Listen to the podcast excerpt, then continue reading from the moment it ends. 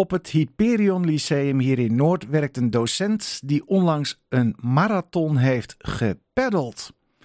Hij heet Jasper Rijma en heeft met zijn actie 32.000 euro opgehaald voor de stichting Melanoom, die zich inzet voor onderzoek naar huidkanker. Om zich juist voor deze stichting in te zetten, heeft ook een persoonlijke reden. Jasper, goedemiddag. Goedemiddag. Ja, nou om meteen maar met de deur in huis te vallen. Je hebt ook zelf huidkanker, hè? Ja, ik heb ehm, een melanoom gehad. Dus dat is een uh, tumor. Ja. Ehm, die vond ik in mijn nek.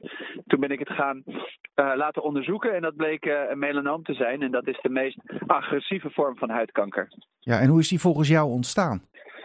Nou, ik uh, heb uh, als hobby, uh, ik surf.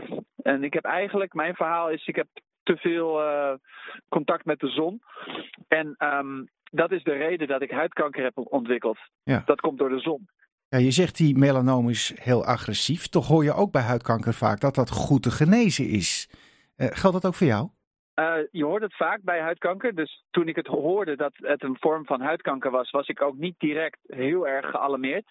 In die zin, nu is uh, mijn hele leven staat op zijn kop. Maar dat komt ook omdat ik onvoldoende medische kennis had over wat een melanoom dan precies is. Want dat Ja. is uh, serious business. Tien jaar geleden was melanoom sowieso een doodsvonnis. Er was niks tegen. Als dat eenmaal was uitgezaaid, dan was je de klos. Nu is het zo dat er steeds meer uh, behandelopties zijn. Alleen het vervelende voor mij is dat die behandelopties, de, dat noem je immunotherapie, die, uh, die zijn niet aangeslagen bij mij. Sterker nog, tijdens die behandelingen is de, de kanker uitgezaaid. Dus het had, had een soort averechtseffect. Ja, ja. Dus eigenlijk ben je ongeneeslijk ziek. Ik ben ongeneeslijk ziek. Ja. Is er ook nog een prognose? Hoe, hoe lang heb je nog? Nou, um, ze geven me pillen. Dat is een vorm van palliatieve zorg. Uh, dus Mhm. levensverlengend. En uh, die pillen die werken heel goed bij mij, voorlopig. Ja. En we weten niet hoe lang die situatie gerekt kan worden.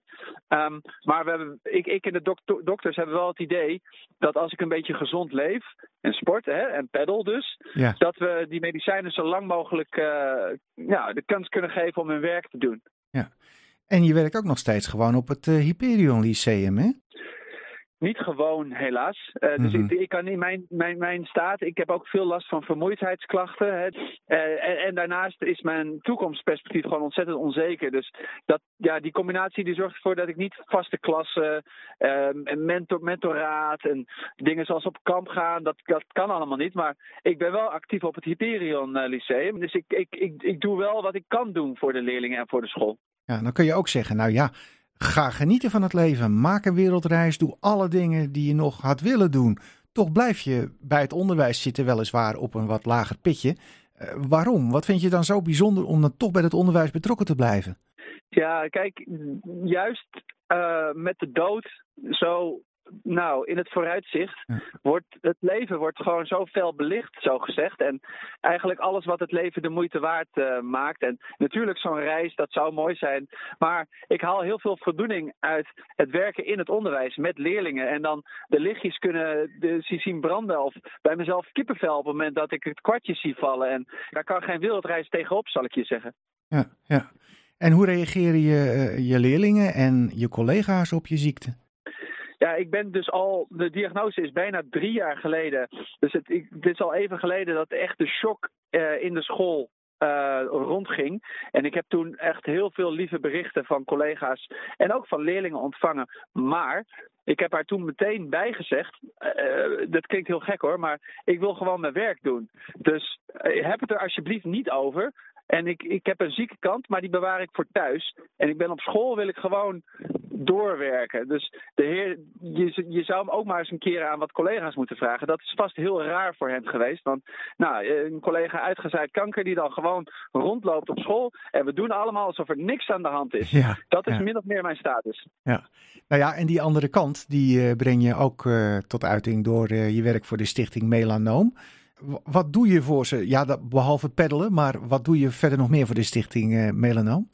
Ja, ik wil een klein, klein, maar begrijpelijk, maar klein misverstandje rechtzetten in Ja. jouw introductie. Het, het is zo dat eh, de Stichting Melanoom ehm, een patiëntenbelangenvereniging is, maar waar ze eigenlijk vooral op inzetten is bewustwording bij, bij jou en eh, bij, bij jouw luisteraars en bij alle anderen over de, nou, de risico's van de zon.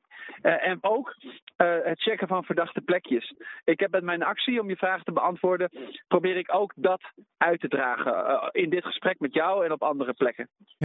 En eh, ja, ten slot, je bent leraar van het eh, jaar 2014 geweest. Je, je hebt nu dus een lintje ontvangen voor je inzet voor de Stichting Melanoom.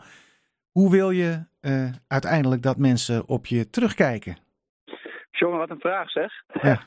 ja, het is, het is, het is bijzonder dat ik, ehm, dat ik dat lintje, de koninklijke onderscheiding, sterker nog, het is, ik ben geridderd in de, in de orde van Oranje Nassau. Ja. Ja. dat is er nog wel. Dus ik heb een dochter van vier. Ja. En die heeft dus, eh, die heb ik dat uitgelegd. Dus die voelt zich nu nog meer prinses.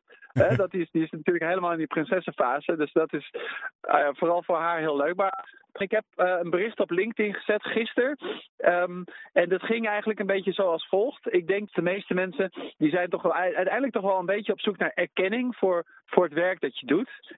Als, als, je, als je dan een koninklijke onderscheiding krijgt, dan moet je daarvoor voorgedragen worden. Hè? Dus ik ben er ook achter gekomen wie dat dan gedaan hebben. En dan die lijst, daar zitten dan mensen in die ik heel hoog heb zitten.